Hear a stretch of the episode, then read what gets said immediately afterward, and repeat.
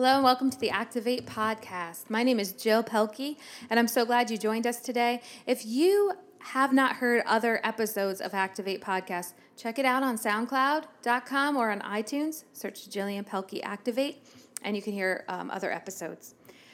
Let's pray, and then let's get right into what God has for us today. Jesus, I thank you that you are with us that you promise never to leave us or forsake us. Jesus, I thank you that you are a friend that sticks closer than a brother, that you really are that knight in shining armor that always comes through, that you never fail. You are unfailing. Your love is unfailing. I thank you that your promises are true. They are yes and amen. Jesus, I thank you that you are the beginning and the end. You are the author of our faith and you're the perfecter of our faith. And you promise to see us through right to the end. God, I thank you that your plans for us are good and that God, you use everything, even the bad stuff, you can use it for your glory. You take us from ashes to beauty. God, you take the bad situations in our lives and you make us whole. God, I thank you that you never get weary. You never uh, run dry, but God, you are full of life. God, I thank you that we can come to you and you can renew and restore us. That, God, you can give us all that we need to live life your way. Lord, I pray that we would draw near to you today. In Jesus' mighty name we pray. Amen. Amen. Have you ever said, if only, if only I had, or if only I was, then I would be? I really believe that God is in the moment. He is in the now. He is in today. He's in Tuesday. He doesn't look at us for what we could become. He doesn't look at us for the things that we can offer him. He loves us. How profound that God created you and He loves you today. He doesn't love the version of you tomorrow more than He loves the version of you today. He loves you through and through today. And yet, uh, as humans, as men and as women, we are continually unsatisfied with the now. We're always looking at tomorrow. We say things like, if I could only have a bigger house if I only had a bigger dining room table, if I only had a better car, a bigger car, if I only lived in the right neighborhood, if I only got to get my kids into this soccer program or that school district, if only then I would be at peace. Then I would be okay. But it's because I don't have a big table. It's because I don't have the right car. It's because of him. It's because of her. It's because of this. It's because of that. And we justify and make excuses for our own anger and shortcomings because we say, if I only had, then I would. We want to obtain things, we want to get things, and we think getting things will push us into a moral standard for ourselves. We think that getting things will soothe our souls and let us then be kind and let us then be content. I'll be content, but first I need this. I'll be joyful, but first I need this. I'll be okay as long as that person is not around me. It's because of them, it's because of this. We want to obtain things. We also want to attain things. We want to uh, become certain things. I want to attain this job. I want to attain this ministry. Once I'm in ministry, then I will. Once I have this position or job place, then I can be kind to people. Then I can go and help the less fortunate. Once I have obtained this, then. And I believe that God is here in the moment. He's here in Tuesday. And he's calling out to us and he's saying, Today, I love you. He's saying, Be satisfied with Tuesday. Let tomorrow take care of itself.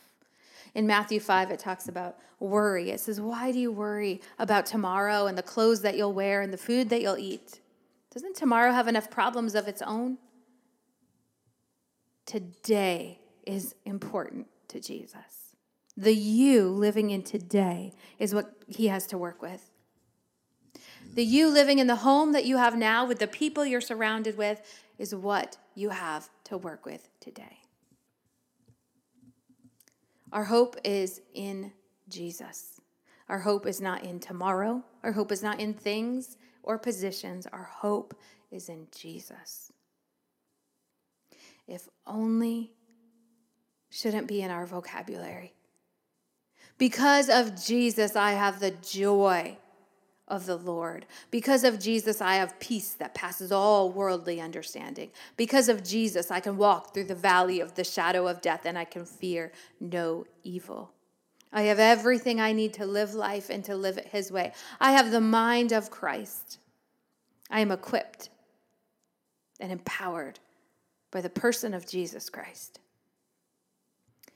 When we feel a lack in our lives, it means that we have shifted our attention and our focus off of Jesus.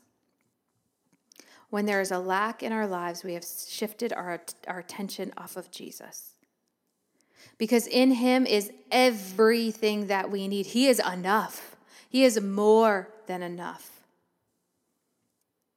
He is our Father, He is our friend, he is our brother.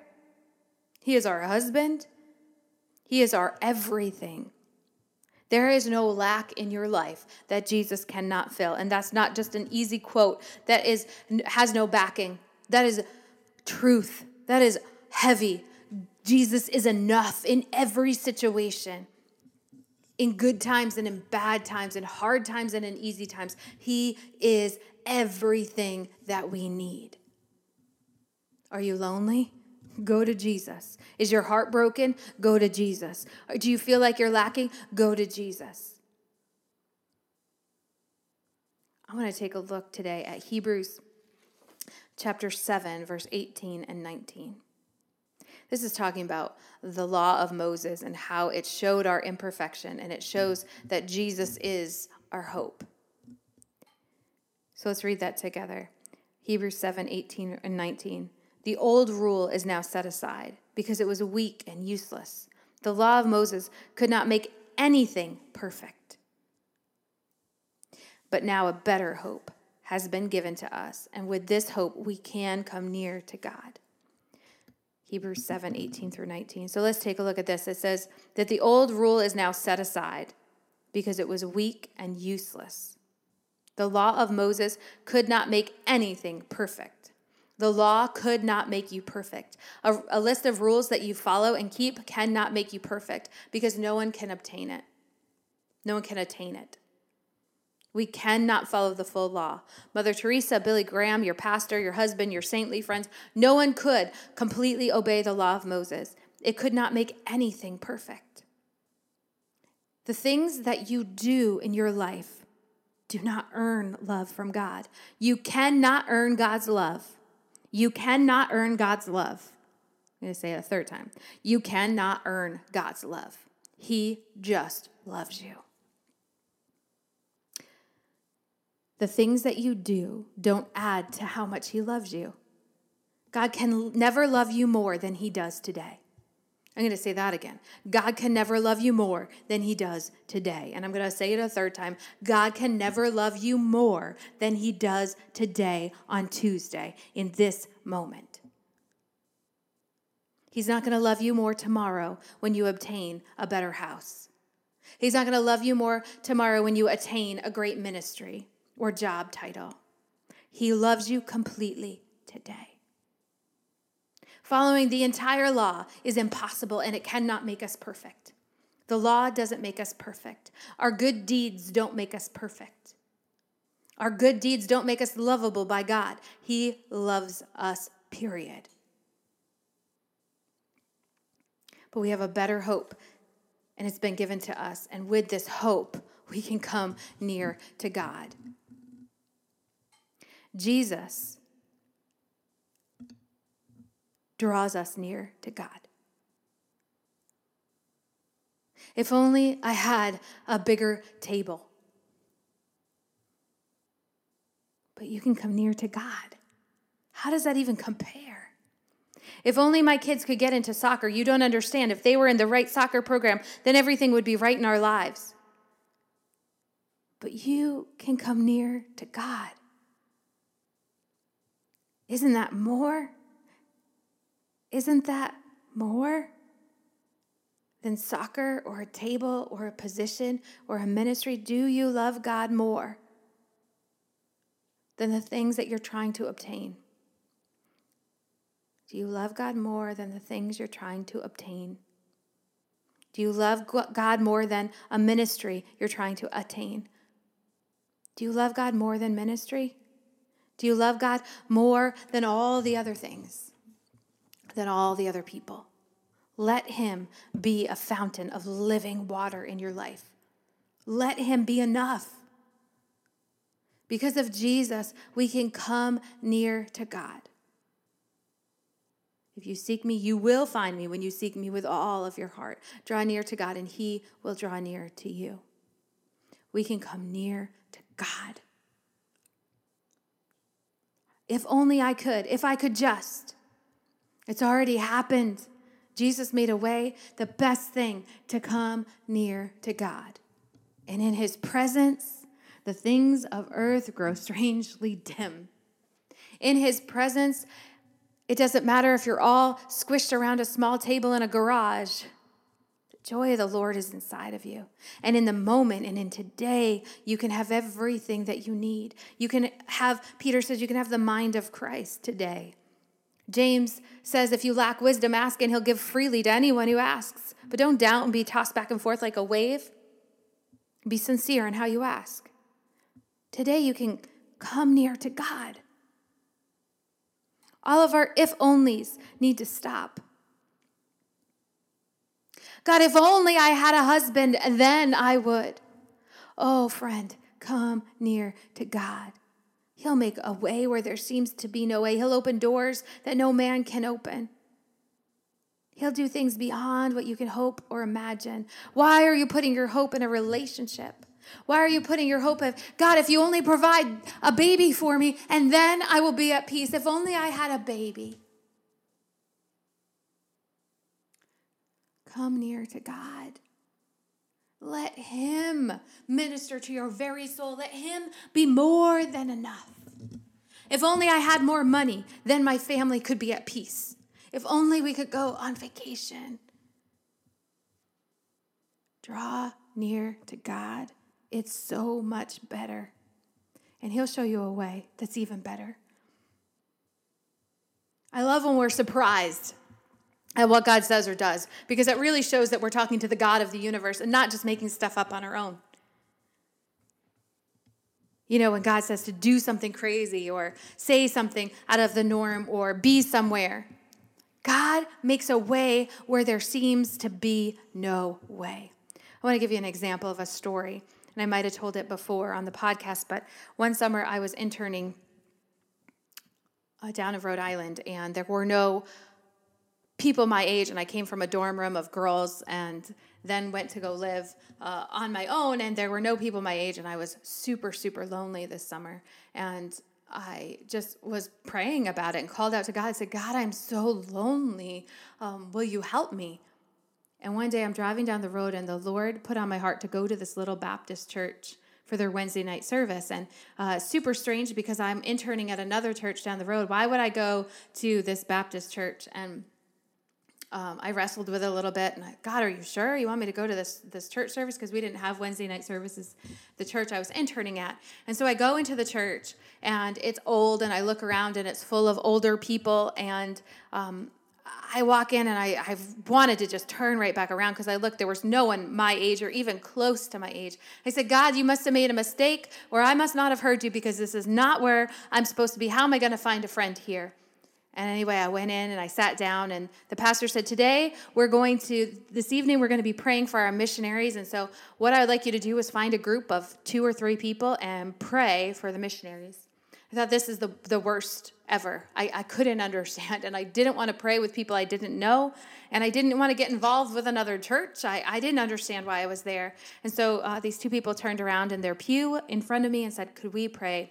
With you, would you like to join us and we'll pray together?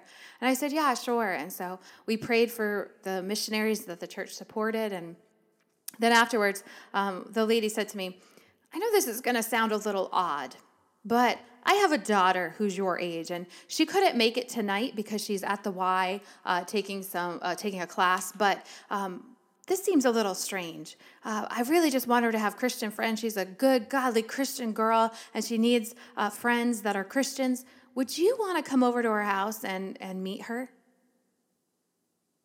And don't tell my parents because they would freak out that I went with people I didn't know. But I, I followed this couple to their house, this big, beautiful house, and I met their daughter, and we hung out the rest of the summer. She was my friend. I hung out with them. We went mini golfing. She had a group of friends, and we um, just did all kinds of stuff together, watched movies, hung out. It was like we were fast friends. God answered my prayer. but even if He didn't, He was enough. God was enough. But do you see how God provides in such interesting ways? I would have never in a million years gone to this little tiny church. But God said, Here you go. The first step is trusting God. The first step is God, you're enough. And then God provides. And even if He doesn't provide exactly what we think we need, He knows best. And I am so thankful that I don't serve a God that's a genie in a, in a lamp. I am so glad that I don't serve a God who serves me, but I serve a God who I bow before and I trust his opinion above mine. And if he says this is a season of solitude, then this is a season of solitude. And if he says this is a season of friendship, then this is a season of friendship. I'm glad that my God doesn't bow before my whims and wishes, but I get to bow before his. I'm glad that he knows more. I'm glad that his thoughts are higher than mine and his ways are higher than mine. I am glad that I am not in charge and he is. He is God and I am not. So he can do powerful things beyond what I can comprehend. And so I trust him. And if he brings along the things I want, great. And if he doesn't, great, because he is enough. Because of Jesus, I can draw near to God. And drawing near to God is better than anything I could ever get. It's better than anything I could ever become. It's like everything's already done for me. I'm already free. I'm already free. I am not lacking. I have God. Whether I have people or not people, things or no things, I have Jesus. You have access to Jesus. This is our hope. This is our hope.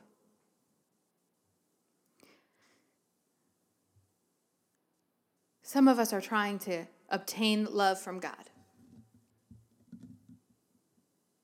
We think that if we do things, God will love us more. If we read our Bible more, He'll love me more. If I pray more, He'll love me more. And we think that the things that we do will gain us clout with God. Well, if I do these five good things, then God has to do something good for me. Like as if it's an exchange. If I do good, then God has to do good back. Thank God that He is bigger than that. Thank God that that is not the exchange rate He has. Instead, He says He's going to lavish His love on us, whether we're good or not, because of Jesus. We don't have to do things to get God's love. He already loves us, completely loves us. Because He completely loves us, because I am full of His love, because I am full to the top of His love, because He has filled every void in my life, because my heart is overflowing, because of who He is, I go and do good things. I don't do good things so that He will love me. He already loves me. It's beautiful, it's overwhelming. There's nothing that separates me from the love of God. No height, no depth, no angel, no demon. Nothing separates me from the love God has for me today. If I become something amazing in the eyes of the world, it doesn't even matter because He loves me the same. Or if I live in obscurity and in poverty, He loves me just the same because I'm His. You're His today. Whether He provides a friend for you or not, a husband, a child, a job, a house, a car, or not, He loves you completely. Not based off what He gives us, not based off what, what He gives Him. It is complete love. Think of how patient God is with you. Think of how kind God is with you. He loves you. Nothing will ever change that. So today, you can come near to God. And you could be full of his joy and his presence. Because of Jesus, you can come near to God today. Completely confident that he loves you. And then, no matter what you face, you're full of his love. No matter who you face, you're full of his love. We can't be perfect. We don't have perfect lives. We don't have perfect families. We don't have perfect relatives. We don't have perfect anything. We realize when we look at the law of Moses that we could not obtain perfection in the eyes of God. There's no way. There's no, there's no one that's done it. We can't do it. But because of Jesus, we can sit in the presence of perfection. we can sit in the presence of God and find all that we need. And then as we come out of our prayer closet, as we come out of our time spent with God and we face a world that's fallen, people that are fallen, things that aren't right, we can still be joyful because we've been in the presence of God. Our hope is in Jesus. This Thanksgiving, don't put your hope in anything besides Jesus. Come near to God, and He'll come near to you. Hebrews 7 18 or 9, through 19 says, The old rule is now set aside because it was weak and useless. The law of Moses could not make anything perfect, but now a better hope has been given to us. And with this hope, we can come near to God. I love God today. I don't love God because of the things that He is given or not given me. I don't base my love for God on the things that I have or my bank account. I know that God loves me. And his love for me is not based on anything besides the love itself. His love for me is based on Jesus. Be confident today. Be confident today that your God loves you.